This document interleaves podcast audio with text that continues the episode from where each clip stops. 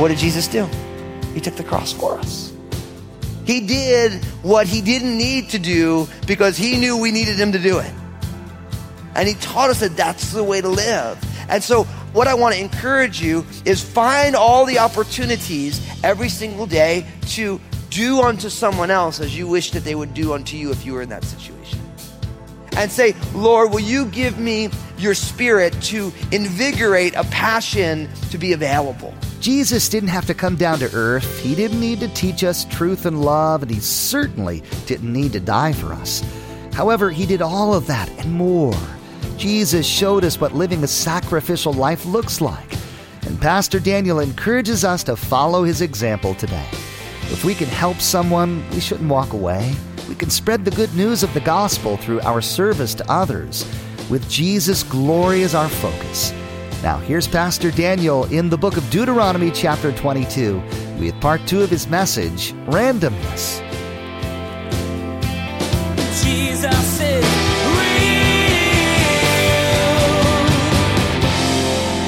Moving on into chapter 22, in verse 1, it says this It says, You shall not see your brother's ox or his sheep going astray and hide yourself from them. You shall certainly bring them back to your brother.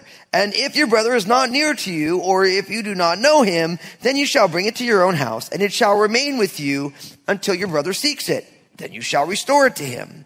Verse 3 Or you shall do the same with his donkey, and so shall you do with his garment, with any lost thing of your brother's, which he lost, and you have found, you shall do likewise. You must not hide yourself. Verse 4 You shall, if you shall not see your brother's donkey or ox fallen down along the road, or hide yourself from them, you shall surely help him lift them up again. Now, what's interesting is all of this is about your brother's animals or his property, right? And really, this law is designed to bring to the forefront the reality that we need to make sure we don't commit what people would call a sin of omission, where it's not, it's not a sin of commission, something that you do that is sinful. It is you choosing not to act because you don't feel any personal responsibility to be involved. And so in each one of these cases, you could imagine you're driving down the road and all of a sudden you see, you know, to update the example, imagine you're driving down the road and all of a sudden you see a little kid walking up the side of the road all by themselves. You could say, well, it's not my kid, not my problem. Right? And you might say, well, if it's a kid, then obviously we would get involved. But you might see, you know, a donkey walking up the road. And you might say, well, you know, I'm busy. I got places to be. I got to get to the, get my cardio workout in, or I got to get home for Monday, Tuesday, Wednesday night, and Thursday night football or whatever, you know, and so I got places to be. It's not my problem, right? And here what it's saying is actually, it is your problem. Why? Because it's your brother's problem, and it's not just about you. It's about our community. And so what we have here, it shows that there is a responsibility for the people of God to take ownership over their community and their brothers and their sisters. Really, this is a concrete expression of the principle, you shall love your neighbor as yourself. Leviticus 19, 18, also spoken of by Jesus as the greatest commandment. And then also the golden rule, Matthew 7, verse 12 do unto others as you would have them do unto you. He's saying, look, if it was your oxen who was lost, you would hope someone would take that oxen and take care of it for you. And then, and what it says is like, if they're there, you give it back to them. If they're not there, you take it home and you care for it. And when they come seeking it, you give it back to them. Or if the livestock gets stuck on the side of the road and falls in a pit, you help them get it out because if you were in that situation, that's how you'd want someone to treat you. Now, this is just basic human ethics, but you know what happens? Oftentimes we don't actually feel the responsibility at all. Where it's like, it's not my circus, not my monkeys, right? It's not my problem. This is someone else's problem. It's not my problem. And really what we find here is, according to God's perfect law, we need to take a different view of it. We need to think if it was me in that situation, how would I want someone to act towards me? And what it does is it changes the way we look at life. We start to see everything as an opportunity to shine the light of Jesus. We look at everything, we say, life isn't about, I just have to take care of my business. I need to be available to help people. I need to live my life in such a way that I make space to be the hands and feet of Jesus in the world. And I think that's a very challenging statement in our day and age because everyone's like, seriously, I got enough to handle. Right? I got, there's enough to do. I got to worry about everyone else's stuff. But if you love the Lord your God with all your heart, soul, and strength and mind, and then you love your neighbor as yourself, you start to realize, I need to live differently. And that's what I love about Jesus. See, Jesus doesn't just want to put a cherry on top of whatever kind of life we choose to lead. He says, look, I want to show you a way to live. See, Jesus could have very easily said, look, it's not my sin. I didn't do that stuff. That's their problem. So the fact that they've sinned and fallen short of the glory of God, I always do those things that please my Father. So Lord, instead of the cross thing, just take me up into heaven on a chariot like Elisha, and we'll be good to go. But what did Jesus do? He took the cross for us.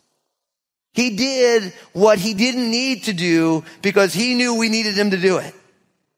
And he taught us that that's the way to live. And so what I want to encourage you is find all the opportunities every single day to do unto someone else as you wish that they would do unto you if you were in that situation.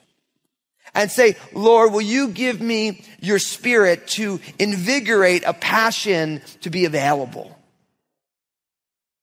And as these things arise, just take a little step of faith. Because know what you find? I think one of the reasons our culture has become so unhappy is because you will never be happy if you're just stuck focused on yourself. And everything about our culture says it's about you. Do everything for you. Design your whole life around the things that you like and the people that you like. And if it doesn't suit you, don't do it. But what happens is, is that when you're on the quest to find your own happiness, it's impossible to find happiness. Because happiness is not a destination. Happiness is a fruit of holiness. And holiness only comes when you live out the reality of who Jesus is. The reason we live in one of the most affluent and also one of the most unhappy cultures it's because we've made happiness a destination and not an attribute of the journey that we're on.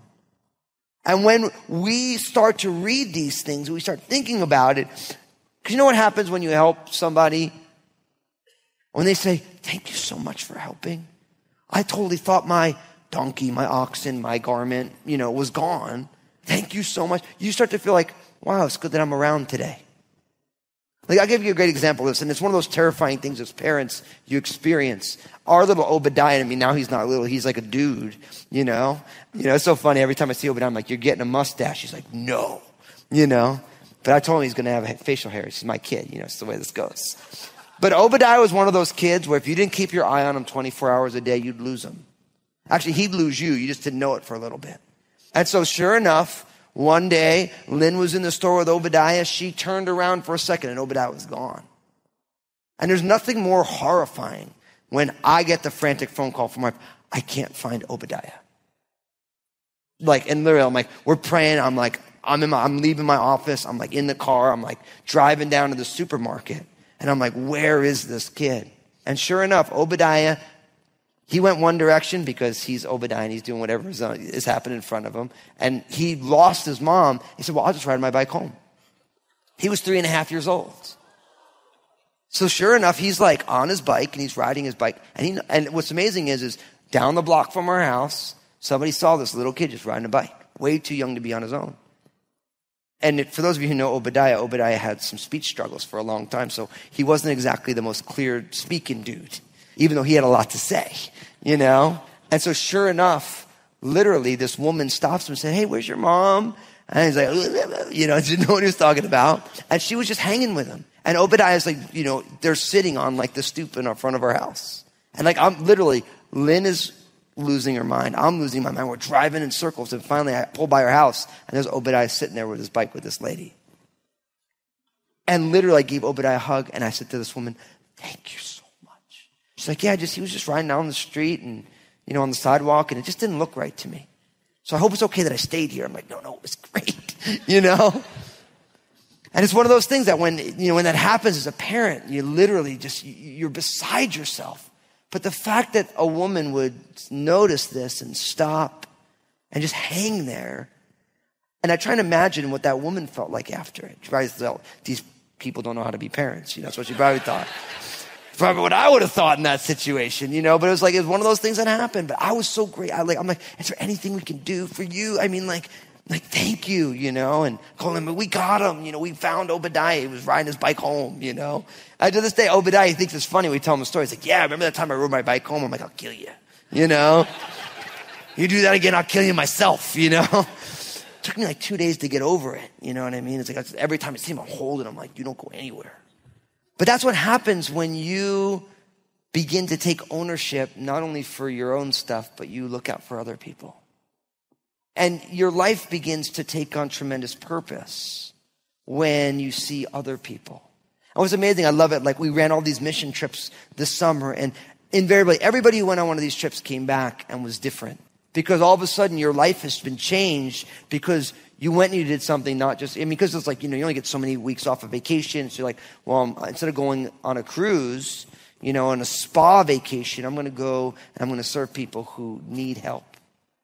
And all of a sudden, you have a whole new way of looking at the world because you're like, oh, I never had so much fun on a vacation because I'm helping other people. Because there's something to the ethics of Jesus' kingdom that we don't get in a culture of me and mine and I. And there's a joy that comes when we step out that we would never have known until we step out. So, brothers, I just want to encourage you to step out. Take that step of faith. Do something that you wouldn't normally do, but do it for someone else and say, if I was that person, how would I want someone to treat me? And treat them that way. If I was in that situation, how would I want someone to help me? And help them that way. And that changes the way that we look at the world. And it's right here in regards to your brother's oxen or his donkey. And I always say donkey like Shrek because we're post Shrek movies and, you know, and all the rest. If you don't know what Shrek is, don't worry. Anyway, verse five. You all know what Shrek is, right? That's right. Of course you do.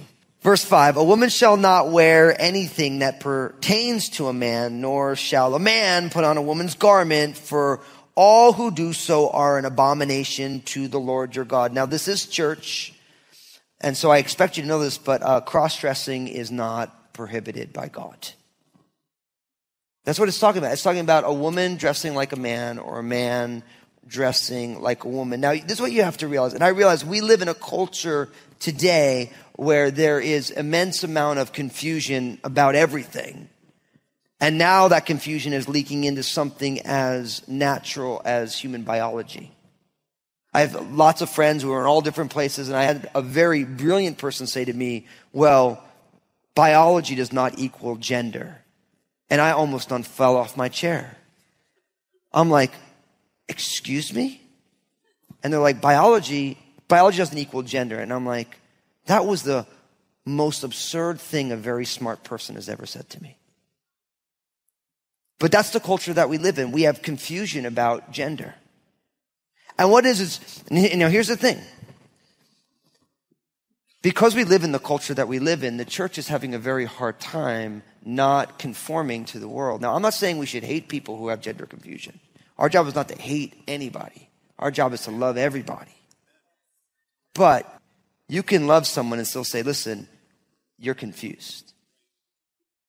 Because the Bible places a distinction between the sexes. Like, you guys remember reading about that? There was a couple in England, they had a child and they refused to, to socialize that child based on gender. It's not going to be blue for a boy or pink for a girl. It's like, it's just going to be unisex. You know what happened to that child? That was a boy. And guess what? He's a boy. You know, it's like boys are boys. Like they have boy genitalia. They have boy biochemistry pumping through their system. You even read about the way God designed gender in utero. You know, you find that they call it, and I remember this stuff from college, I call it preferential female differentiation. What it means is in utero, if there's not the presence of a certain amount of testosterone, the embryo is, that baby, that life is going to be a female. But if there's a certain amount of testosterone present in that life, it's going to become a male. But without the presence of the extra testosterone, it's going to be a female. So they say that conceived life will be female unless the presence of testosterone. Now, you guys can press that however you want, you ladies, and work it to your advantage. But you know what I mean? But it's like, it's one of those things that there are these differences. But in a broken world where everything is broken, it makes sense that people's ideas of gender and sexuality breaks as well. Now, because we live in a broken world, we don't just say, well, it's a broken world to have at it, because Jesus came to fix what is broken. He came to unbreak what is broken. But we live in a day and age now where not only is there this confusion, but according to Romans chapter 1, the issue is not only those who practice it, but those who condone and champion those who practice it. And so, as Christians, we are hemmed in by the Word of God because the Word of God is the Word of God. And our cultures can believe whatever our cultures want to believe, but you and I are called to be different. And so here, the idea is if you're a girl, then you're a girl. And if you're a guy, you're a guy. Does that make sense? And I realize in saying that, in this day and age, someone's going to say, well, that is bigoted, that is, you know, archaic. It's like, no, it's just kind of the way it is. And what I find in our culture, and I think this is important for each one of you to make sure you grab hold of, is that our culture wants the only voice and will demonize anyone who doesn't hold its voice. You know what that's called? That's called hate speech. See, our culture says if, if you don't agree with what we agree with, we will berate you and we will beat you down. We will call you names and we will demonize you. And really what's amazing is, is our culture is making the mistake they're blaming on other people as well. Because what it is, it's about control. It's about brainwashing. And you know what the beauty is? God's word is designed to wash our brains because our brains need washing because they get dirty. They get dirty. But again, in saying that cross dressing, don't do it, you know, the key is our job, and I think for those of you here who are Christians, don't ever hate somebody who does. Because the wrath of man, and in that, the wrath of humankind will never produce the righteousness of God in somebody. It's the goodness of the Lord that leads to repentance. And I think the people of God have really failed at that because we've made the mistake of seeing somebody for where they're struggling and not seeing the potential that God has placed in them as people created in the image and likeness of God, but fatally flawed. I know what the beautiful thing is? Maybe you don't struggle with gender confusion, but you struggle with something else. And God's working on you. And so we have a tendency to demonize struggles that we don't have rather than saying we all struggle our struggles are different, but God's grace is God's grace. Does that make sense? I think that's so super important because there's nothing more challenging to a belief structure that says you can do whatever you want and we hate religious people because they're haters. When you meet somebody and you actually don't hate them and you say, look, I don't agree with you, but I don't hate you in any way because we're all growing, you know? And now all of a sudden that shatters a whole stereotype that our culture says that if you're a Christian, you're a hater, you hate everybody. You know, and what's funny is they always say, well, who are you to put your beliefs on me? But what's amazing is, is they're putting their beliefs on other people. I was like, I just don't want competition of placing my beliefs on you, which is it's very fascinating. You know what I mean? It's like the government. It's like they'll shut down a monopoly because the government doesn't want any competition. You know what I mean? So can you imagine, well, you have to pay taxes to me. The government like, whoa, whoa, whoa, not allowed to do that. It's like, well, you got a monopoly. I'm not condoning anarchy. I'm just using it as an example. You know what I mean? But really, that's, that's what happens. And so as Christians, we hold God's word as God's word and we love people who are struggling. Because again, remember what we said before, everybody falls short. But God's grace is sufficient. And what's amazing is in the church in Corinth, it talks about people who came out of gender confused lifestyles, and it says, of such were some of you, but you've been washed.